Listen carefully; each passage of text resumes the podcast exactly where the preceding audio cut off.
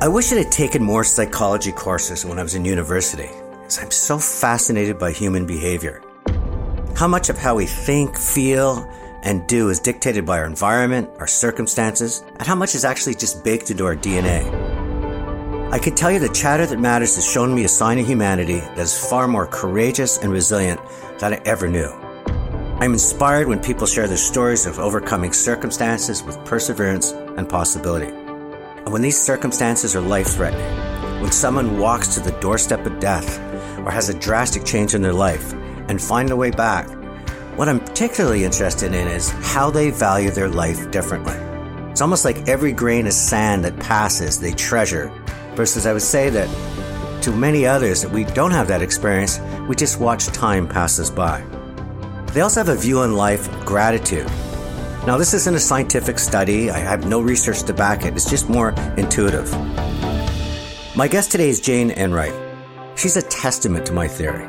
She's a former kindergarten teacher, strategic planner, university lecturer, and the founder of My Super Awesome Life. Acceptance is really the first step in navigating any kind of change, especially rapid, unplanned change. Now, acceptance doesn't mean that you have to like what is happening, but accepting that change is happening keeps you away from re- resistance and denial, and it moves you into the more positive end of the spectrum and really helps you get into problem solving mode. You'll soon hear how her life changed in a second and in a place that you would never imagine there could be risk. And thankfully, she's here to share her story. You're listening to the iHeartRadio Canada Talk Network, and this is Chatter That Matters with Tony Chapman, presented by RBC.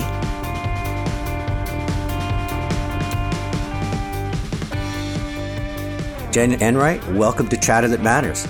Oh, Tony, thank you, thank you, thank you. It's an absolute pleasure to be here.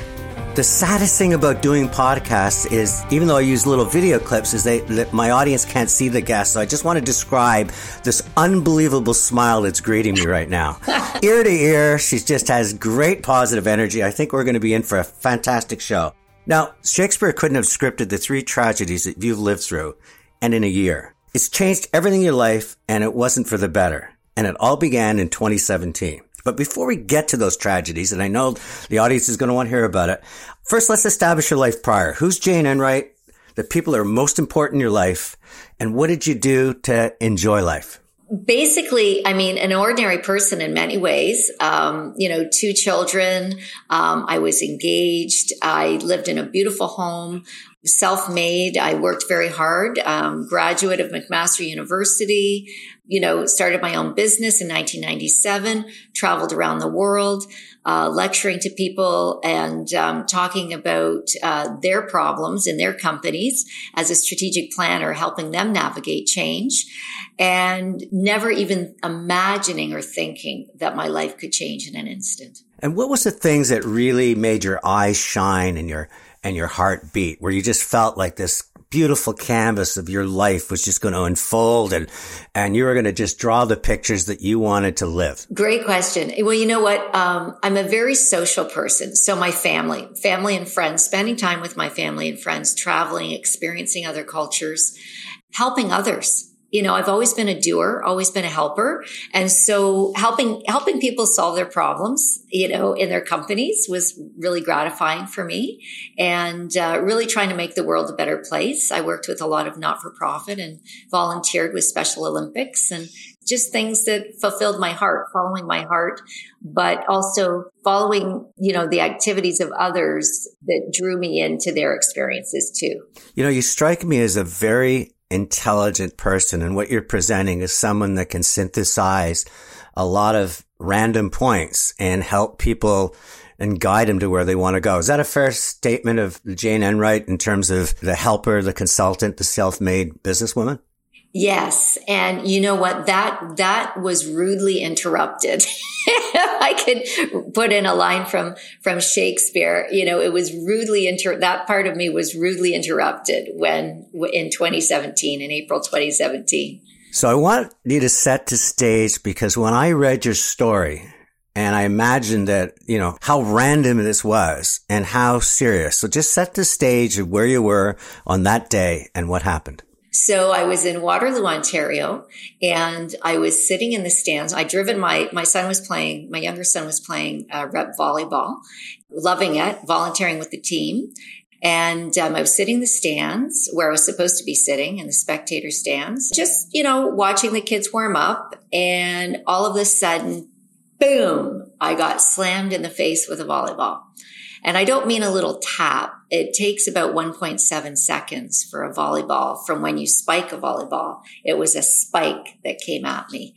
And, um, I was breathless. I was, it was like all the energy left my body in an instant. I would imagine most people around you, I don't know what your faculties were, would probably say, Oh, that was a tough blow that you'll shake off maybe after a, a headache or some aspirin or might even be a, a slight concussion. But you got a very different report when the doctors looked at you, didn't you? You know, I should tell you too, I'll, share, I'll be very candid with you.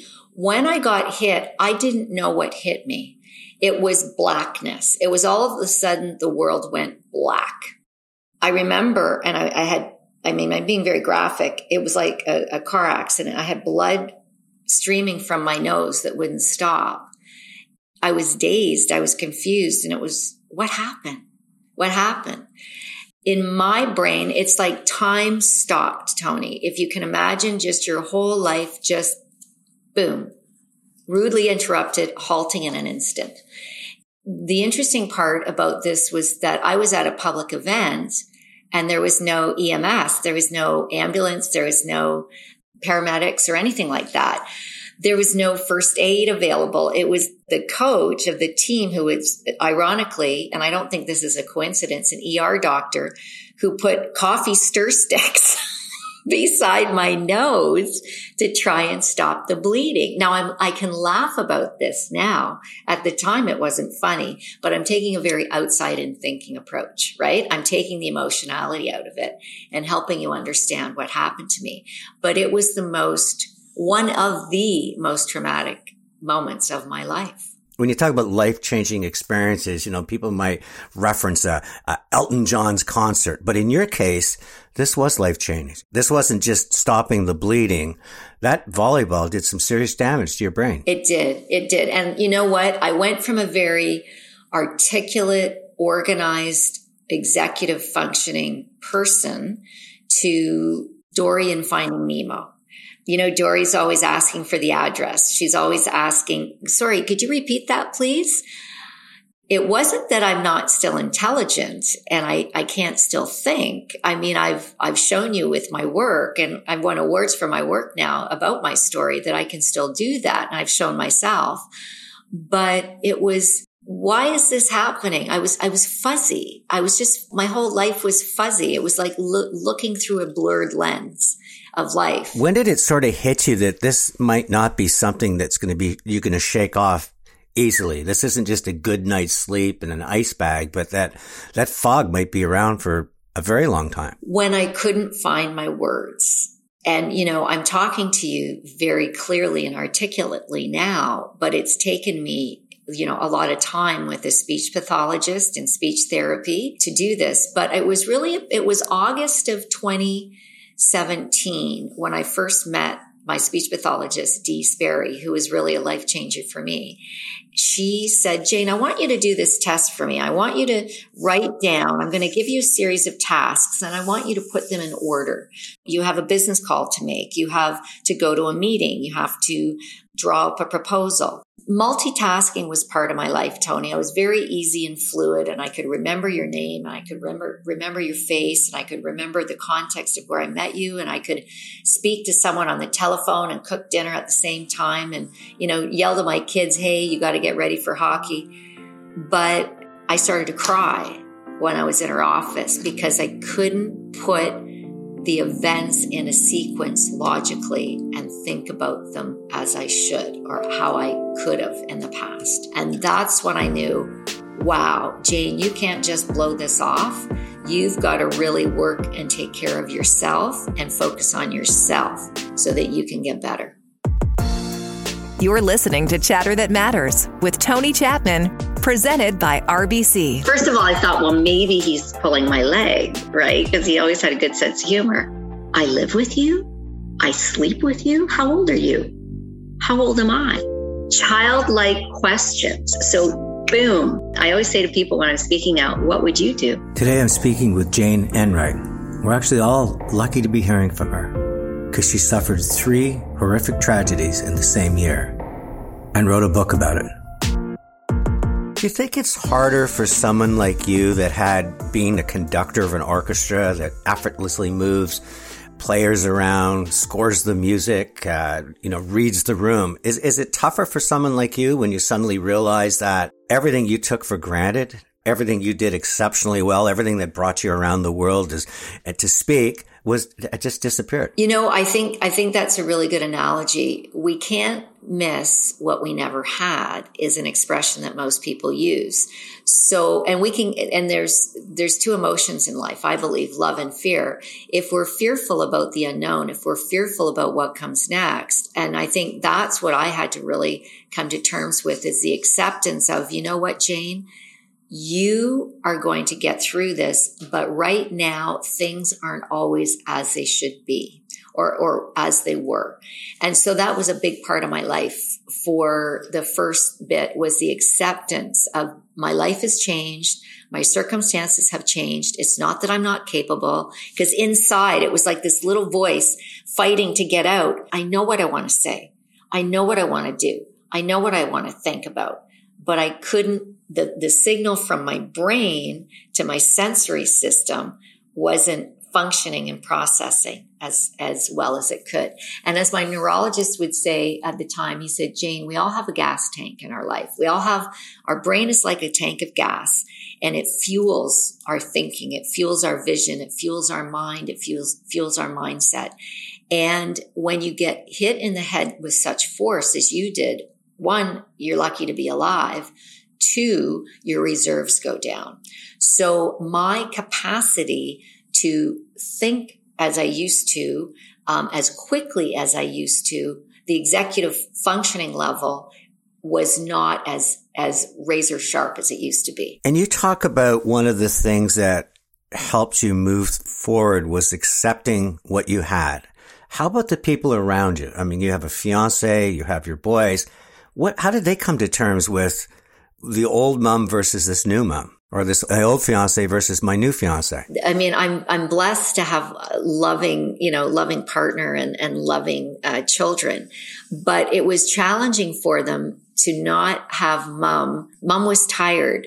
Mom had headaches. Mom couldn't find her words. Mom would say, you know, guys, can you repeat that? Or, you know, can you turn up the TV? I can't hear that. Or I'd have to tune out. I would be in a restaurant and I'd have to say, could we move? I can't deal with this right now because it's too much for me to deal with. And how about you as an individual, someone that took great pride in helping others and being sort of that Yoda that helped people get to where they want to go? All of a sudden you were dependent on others. Is that a tough psychological shift for you or did you even know that was really happening? You learn about your life often backwards rather than, you know, living forwards. And in retrospect, when I started thinking about what happened to me in the outside thinking mode that Michael Singer espouses, yes, I saw that.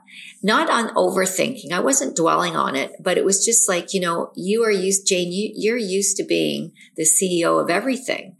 It's like God said, here, you need a timeout, right? You need a timeout. You need time to slow down, think about what's important to you, rethink your life. And that's where Dee, that's where really I started writing rather than speaking.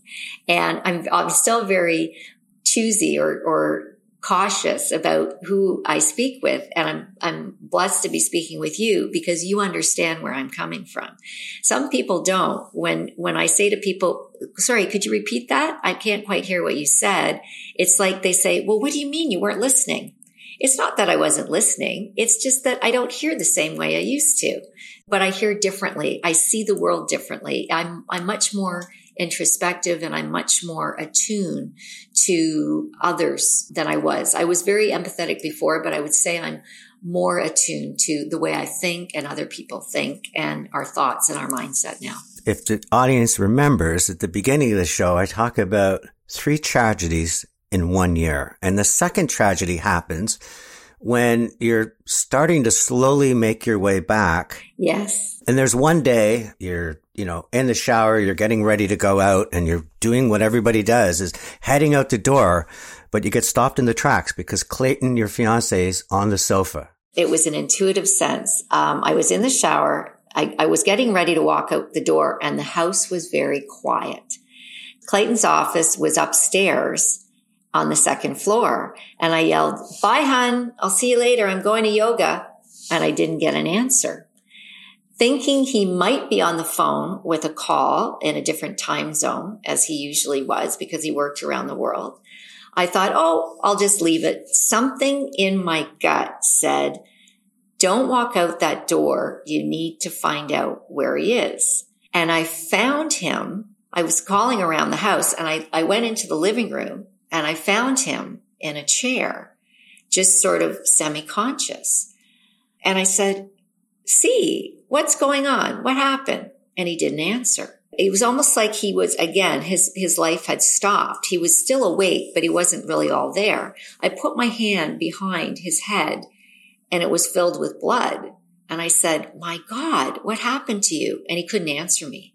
And then I asked him who I was and what happened. And he said, you're Jane. And I said, well, where do we live? He couldn't tell me his address. He couldn't tell me if he had children. He couldn't tell me anything more. I immediately called 911 and that's when the paramedics came.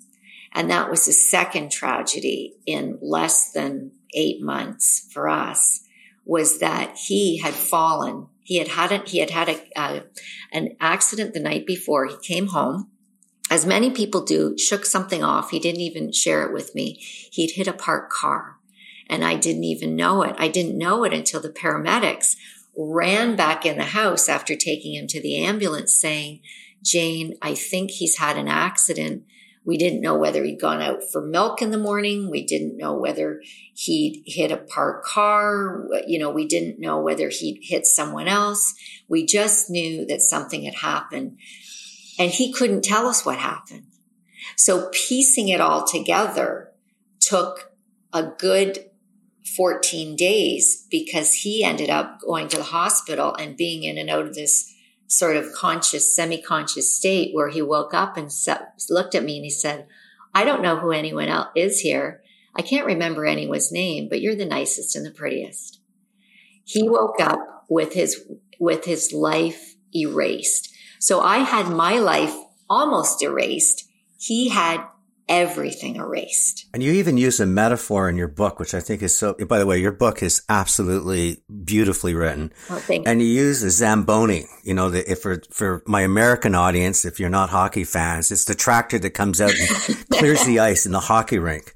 And you kind of use that as how fast your relationship changed. Yes. It was upside down, not right side up. And, and I, you know, my life was upside down before that. And it was like, why is this happening? And here's a man literally waking up in the hospital, happy, but he can't remember who I am. He can't remember meeting me. He can't remember getting engaged. He doesn't remember traveling with me. I'm, I, I live with you. Geez, I must be a lucky son of a bitch. you know, and that's, that was, that's Clayton. He had, he still had it. He didn't have his memory, but he had a feeling. He had that feeling that, Hey, I feel good around you. And as you and I were, were talking, we said, I, you said, Jane, I love your energy. And I said, you know what, Tony, I love yours too. It's that feeling we get when we're with people that we feel comfortable with, that light us up, that don't drain us. They, they are on the same frequency, so to speak, in life. And I think that's what saved our relationship is although he couldn't remember any of these things, he knew I was kind and he knew he felt good around me. And because a lot of people, our egos can get in the way. A lot of people would have been in that situation, probably said, Well, what do you mean you can't remember me? I've lived with you for six years. What do you mean? But I didn't see it that way. I didn't see it that way. I just thought to myself, wow, wow. This is Tony Chapman. When we come back, Jane Enright struggles to get the words out as her world is rocked once again by tragedy.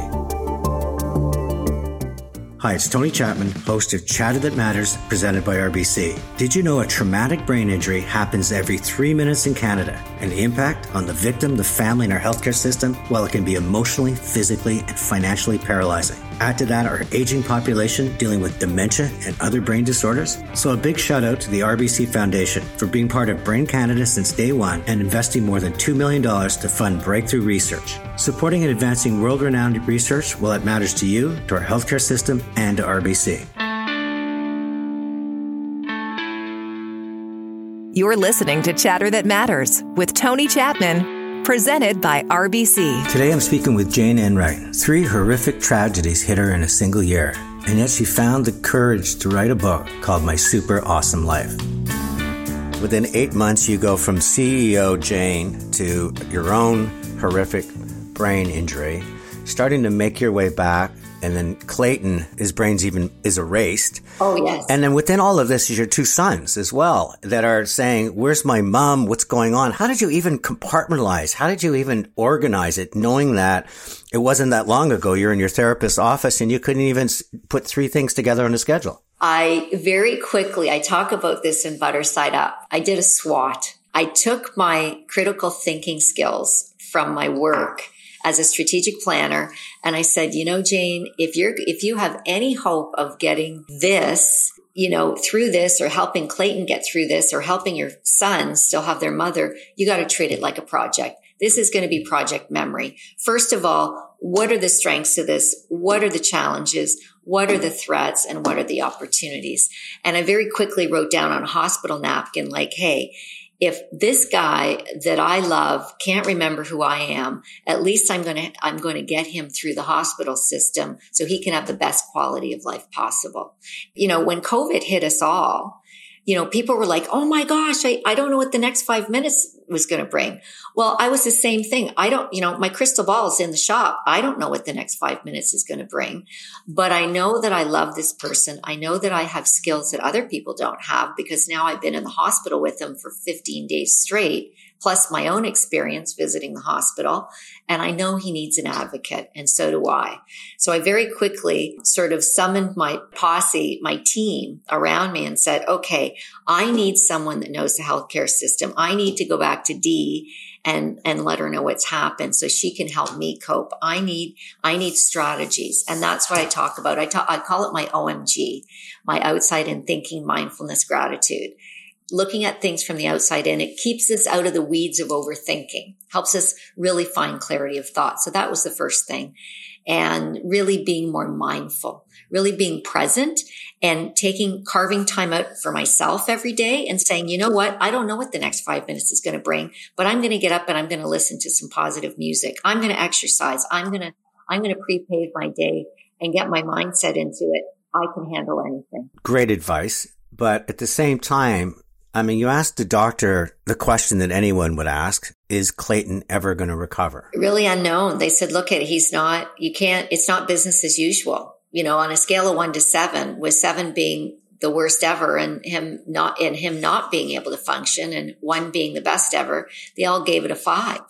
Like he can't stay here because he can't remember anything. You've just got to put him into long-term care. How do you even decide what comes next? But, you know, someone that was at your side was Jen, someone that was a, a friend that never let you go and believed in you.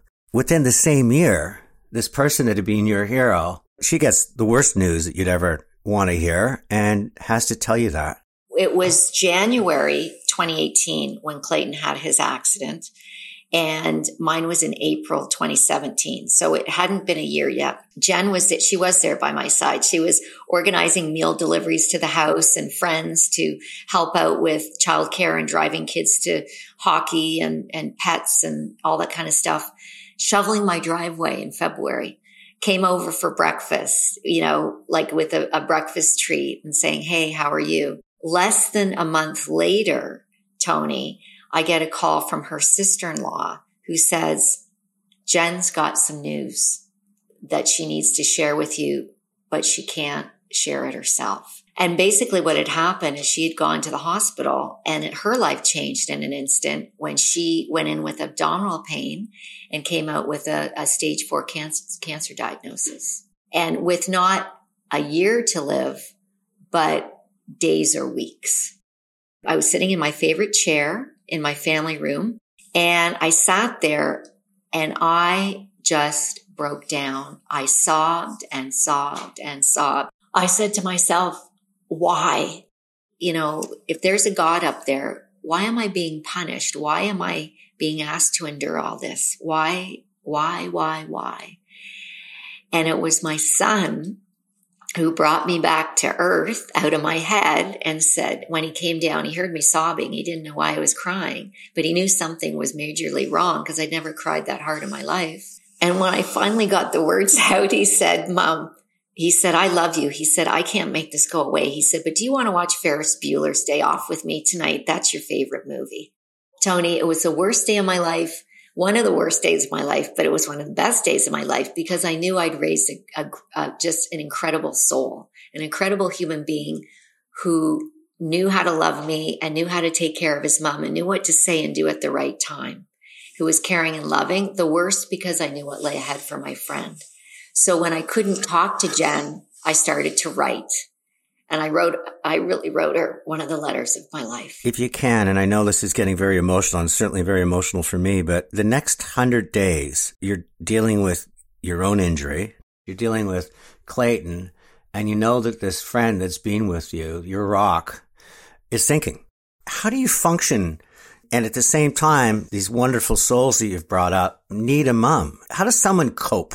Acceptance. And I mean, it sounds very simple, but gratitude and acceptance. I got the worst call anyone wants to get in their life, but was honored. You have such a significant individual in your life that you love so much that you've been together with for 40 years and you know each other's thinking. They're almost like an extension of you.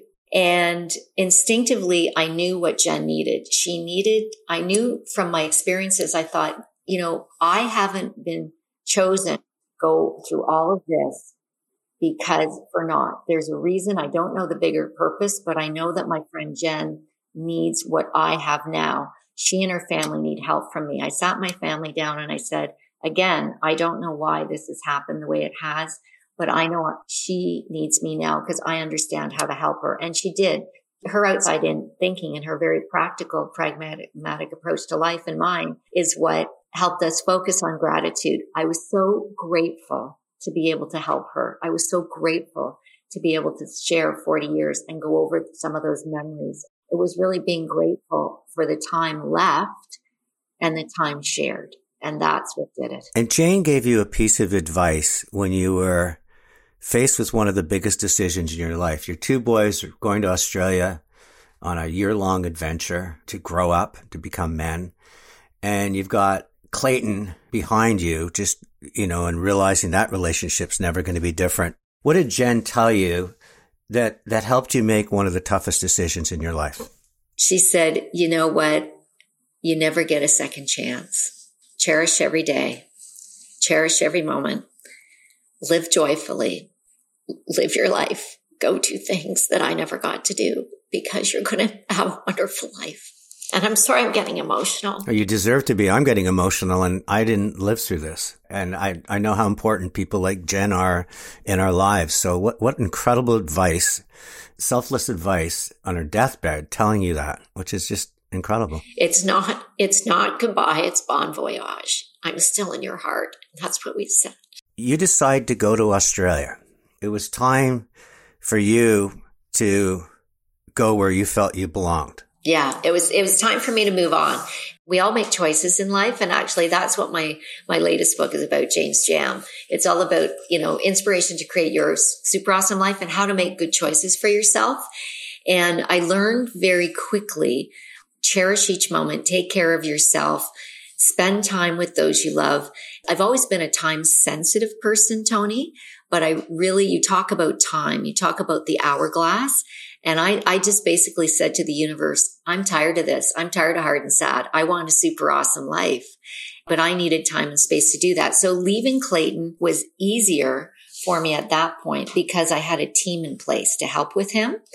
And I knew that I had put him and, and helped him reach a level where he could recover because I advocated for him and I didn't take no for an answer. And that's really what Butter Side Up is all about. Quashing the, the naysayers, quashing, you know, believing in miracles, believing that your life can be different and actually doing it, making your ideas happen that time with my sons really was making, it was making sense of it all, but it was like, you know, what if every day could be like this? It was blissful.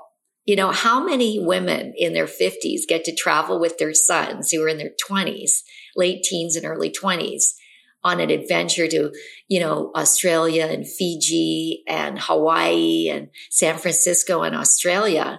And it was really my sons. I have to take my hat off to them. My older son, like my younger son is, is a wonderful human being. He's the guy that said, well, mom, it's just like university. Why don't you come and drop us off? And so that's what it was. I was dropping them off and, and we started the journey together in San Francisco. And I just, oh, what a trip. How we spend our time, Tony, can make the difference between an ordinary life and an extraordinary one. So I went from a whole bunch of loss to a whole bunch of gain. I gained time and memories with my sons that most people would never have. I just cashed in the RSP. I said, that's it. I'm leaving. I don't care if I have enough money. And off I went. You're listening to Chatter That Matters with Tony Chapman, presented by RBC. When we're kind to others, obviously it's it's helping them, but it, scientifically it's also helping us in our brains because it changes the chemistry in our brains. It releases a chemical called dopamine, like a feeling of euphoria. So it not only helps others, but it helps you because it doesn't dismiss negativity or negative emotions of the moment. It helps make us more resilient. My guest is Jane Enright. Three tragedies hit her in a single year and she finds a way to not only overcome them, but to change directions and chase a new dream. So let's talk about your book, Butter Side Up uh, How I Survived My Most Terrible Year and Created My Super Awesome Life. It wins awards. It flies off the shelf. I mean, this originally just started as almost a journal to help you repair your brain. Did you ever imagine all of this would lead to something where you could bring positivity to people? We have messages, we have signs in our life. And as my mother said, you know, Jane, if this wasn't meant to happen, you wouldn't have been recognized for your writing. You wouldn't be standing in an indigo talking to other people. You wouldn't be on Tony Chapman's Chatter That Matters. And thank you for this. This is a gift. But no, did I ever grow up wanting to be an author or thinking I would become an author? No. Um, did I ever think that I could change people's lives for the better after the, these experiences? Yes. I went off to Australia with, for whatever reason, you know, time and space to ourselves in doing joyful things and spending time and with people we love, doing things we love gives us perspective. It was all about, okay, my super awesome life. What does that mean to me? And I thought, I'm going to start a website. I'm just going to put it out there with inspirational thinking and, you know, sharing some of my writing. I tried, I started writing travel blogs, travel bliss stories, but not in a, oh, I went to dinner here and it was fabulous, I started telling the backstory behind it. It, you know, it was about, you know, babysitting Bobo the pig in Australia. It was about learning about the incredible people in Christchurch that 60,000 of them didn't have bathrooms, you know, and, and how they coped. And it was about going to Italy on my yoga journey and, you know, having my Sicilian miracle happen. I started just really embracing and living in the mo- uh, moment of where I was. And that is the difference for me. I mean, what you call a super awesome life and what I call a super awesome life are totally different things. It's very subjective. It's not about being happy all the time, but it's living your life very intentionally. So we can never get back the time, but the time we have, we never know how much time we have. So sometimes we get a wake up call. Sometimes we get a warning. Sometimes like Jen, we don't have much time at all. So I had three very different perspectives on beginnings and endings. And I said, this is a new beginning. So this incredible gift that you have, living every moment, living in the moment, opening your mind to where somebody might smile and take a picture and put on an Instagram. Oh, look at me with this pig. You turn it into a story because you want to open people's minds and hearts to, to the moment. What are the moments going to be like for you going forward? What is Jane Enright going to do? I know you wrote another book, which is fantastic. It's a play up and it's called Jane's Jam, which is great, clever from Butter Side Up. But so you're an author, you're a speaker, but tell me about the moments that are going to happen going forward. Well, you know, I've got a lot of unexpected travel and um, you're going to laugh at this, but I had my tea leaves read in October uh, 2022 by a, a wonderful girl and her name is Sunny what beautiful, wonderful serendipity. She said, I see all kinds of wonderful things happening for you, Jane. I see you talking to people. I see you all type, kinds of opportunities around the world. And so it is. And this is what's happening. I've got an incredible um, offer to go to back to Australia, return to Australia and be part of a, um, a series, a documentary series about inspiring women around the globe with her story circle. I've been invited to Washington to speak at uh, International Women's Day Conference. I'm spending time, you know, doing joyful things, um, meeting people like you that I never imagined I would meet. I know a lot of people are going to be asking Clayton, where's he in all of this now? Is he still part of your life? Yes, he is. He... Very differently, though. Very differently. Um, again, he and I live very much in the moment he looks out for me and I look out for him. As I said in Butter Side Up, COVID really brought us together in a very different way because when I went to Australia, there was a time when he, he wasn't very happy with me, you know, going away and leaving for Australia, but we came back together and he's my biggest fan. He, he actually read Butter Side Up before anyone else, the manuscript, because I wanted, I wanted him to feel comfortable with this. And he was so emotional and he said, Jane, Thank God you wrote all this down. He said, cause I can't remember a bloody thing. He had post traumatic amnesia. And you know what? That's a gift because he can't remember anything that happened. And he read it once. He said, I didn't realize everything that you did for me. He said, I was really angry at you. I thought you went away eh, because you didn't want me around anymore. And it wasn't that at all. It was that I had to take time out to, to get back to myself and figure out what was next for me. It's like putting your oxygen mask on. I needed that oxygen. I needed that energy. I needed that restart and that time to refresh myself so I could take the next, you know, step and chapter with him. So yes, he's still very much a part of my life. I take care of him. He takes care of me.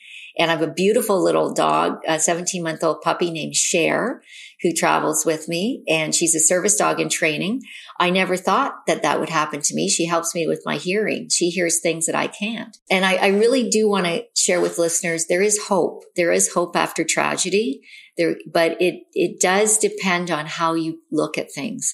So what really I'm all about now, Tony, is I've shared my stories it took some courage to do that. I'm actually quite shy and private, but I shared my stories to help others understand that, you know what, you can get through it. And here's some ideas about how I did it and how you maybe can get through it too. But also here's how you can rethink about something and start fresh and some some tips and ideas to do that and to give you perspective. Jane, I mean the sad thing about when we record remote is I can't give you a hug right now because I would love to give you the world's greatest hug, but I always end my show on my takeaways and I always use the number 3. First one is the word cope. Prior to this year, you helped so many people cope. And even after your accident, you continue to help people cope. But what I think was the most amazing is when you had to cope, the first thing you thought about is, I have to accept this. Instead of denying it or getting angry or getting frustrated, maybe the first step is just to accept it. The second thing that I love is you do cherish every moment. And when you're talking about that time with your boys in Australia, when you're talking about, you know, sharing that first draft with Clayton, you're living this again. You don't just let life pass by. But the third and probably the most powerful two words that I've heard yet on Chatter That Matters, and we're over 150 episodes, is when your friend Jen said, Bon voyage. It's not forever. Knowing that her spirit must be just looking down and radiating. And I'm sure she would love to be down on earth with you, but I have to believe, and I'm sure you saw that in your tea leaves, that the energy she showed, the courage she showed, the advice that she gave you has just been so instrumental in letting you move forward with such a life well lived. We've all had so much loss with COVID. You know, COVID has been unplanned change on steroids. Um, but we are, we're all in this together. And that's why I love your show. I mean, I didn't know about you until a mutual friend, you know, suggested that we connect. And I'm so grateful because I am so excited about life. I am just so excited about what comes next because I know what it's like to go through that. I guess my most terrible year was my dress rehearsal for COVID. So when COVID came, I wrote two books I spent my time doing that. And there's lots of other people I, I hope that will listen to this broadcast and other podcasts and, and really start to rethink how they're spending our time. And I think that's what COVID is. It's a wake up call for all of us to say, what's important to you? How do you want to spend your time? How do you want to spend your days? How do you want to spend your moments? Because life can change in an instant. But it's also that mindset of things can be different. You know, things can be better. Joining me now is Wayne Bossert. He's a deputy chairman and head of global ultra high worth net clients. And as much as I'd like to talk to Wayne about what it's like to deal with ultra high net worth clients, I'm actually going to focus on what Wayne does outside of RBC. Wayne, you've been involved in healthcare for a long time, serving on a number of boards, including Trillium. And more recently, I read that you're involved with Brain Canada Foundation. Uh, Brain Canada is a national not for profit organization which funds brain research We've been around for about 25 years, and we really focus on supporting bold, out of the box neuroscience that leads to better detection, treatment, sometimes even cures for people living with brain conditions, whether it's traumatic brain injury or hundreds of other brain diseases that affects us all. You got to know, Tony, Canada is one of the five most active countries in neuroscience. Canadian researchers have contributed to major scientific advancements in brain research that have furthered the field both nationally and globally. And we're thrilled at Brain Canada to be playing a part in that success. Wade, how do we make sure that when we have that kind of intellectual firepower, and I'm also understanding we've got it in AI, quantum computing, that we can keep it in Canada. That, you know, it turns not only to just contributing to the world, but also contributing to purposeful jobs, more research, a great experience for the economy in general. Yeah, I think a huge part of that, Tony, is our ability to keep the researchers in Canada, keep that intellectual horsepower at home where they want to be, but they need access to funding. They need access to special resources. And that's specifically what Brain Canada does. It's a unique partnership with the federal government, specifically Health Canada, that matches federal government funding through the Canada Brain Research Fund with contributions from donors and partners. To date, Brain Canada has matched nearly $145 million. That means $300 million invested in Canadian researchers doing brain research in this country and keeping them close to home. I'll tell you, that will be music to people like Jane Enright. She's my guest this week. She's living an incredible life, consultant, you know, intellectual firepower right at the top of the, the scales. And then she gets hit by a volleyball. In a second, her life changes. Is that something that you run into a lot with brain issues? Is that freak accidents, especially with youth that might be thinking they can dive where they can dive and stuff, that their whole life changes on a dime? You know, the Brain Injury Canada Center estimates that one Canadian receives a brain injury every three minutes. I think that's extraordinary. To your point, like Jane's story, uh, their life can change in a heartbeat. And it, it, it's not always as serious as what Jane experienced, but inevitably there's an economic, a personal, a social impact that plays an enormous toll on some of these patients and their families. I understand that from my research, RBC just made a major donation to support the foundation. We've been involved with Brain Canada since its inception more than 25 years ago. And I think it was a recognition by our former CEO and chair at the time, Alan Taylor, and uh, Michael Wilson, who both looked at it said, corporate Canada needs to do more. The human, social, economic impact of brain related conditions of all types is just too large for us not to take a leadership role. And so we were one of the founding members of Brain Canada. We've been actively engaged. We've committed funding, volunteer hours. We've got many of our staff that are involved with uh, Brain Canada related activities. And you're right, very recently we committed $2 million to create a um, youth mental health platform powered by RBC Future Launch that supports some of the pioneering research led by Dr. Sean Hill from CAMH. And they're doing extraordinary things to bring data, insights, and solutions through the bold research that Dr. Hill and so many others are leading. Wayne Bossert, it's always a, always pleasure to chat with you, and I'm so happy not only you came on a Chatter That Matters, but it's just music to my ears when uh, you just know that corporate Canada is doing their part to, uh, as your mission statement says, to help people thrive and communities prosper. So thank you for joining me. Tony, it was great to be with you, and thanks for leading the way in this important area as well. Chatter That Matters has been a presentation of RBC. Fridays, join Tony Chapman for Chatter That Matters on the iHeartRadio Canada Talk Network. It's Tony Chapman. Let's chat soon.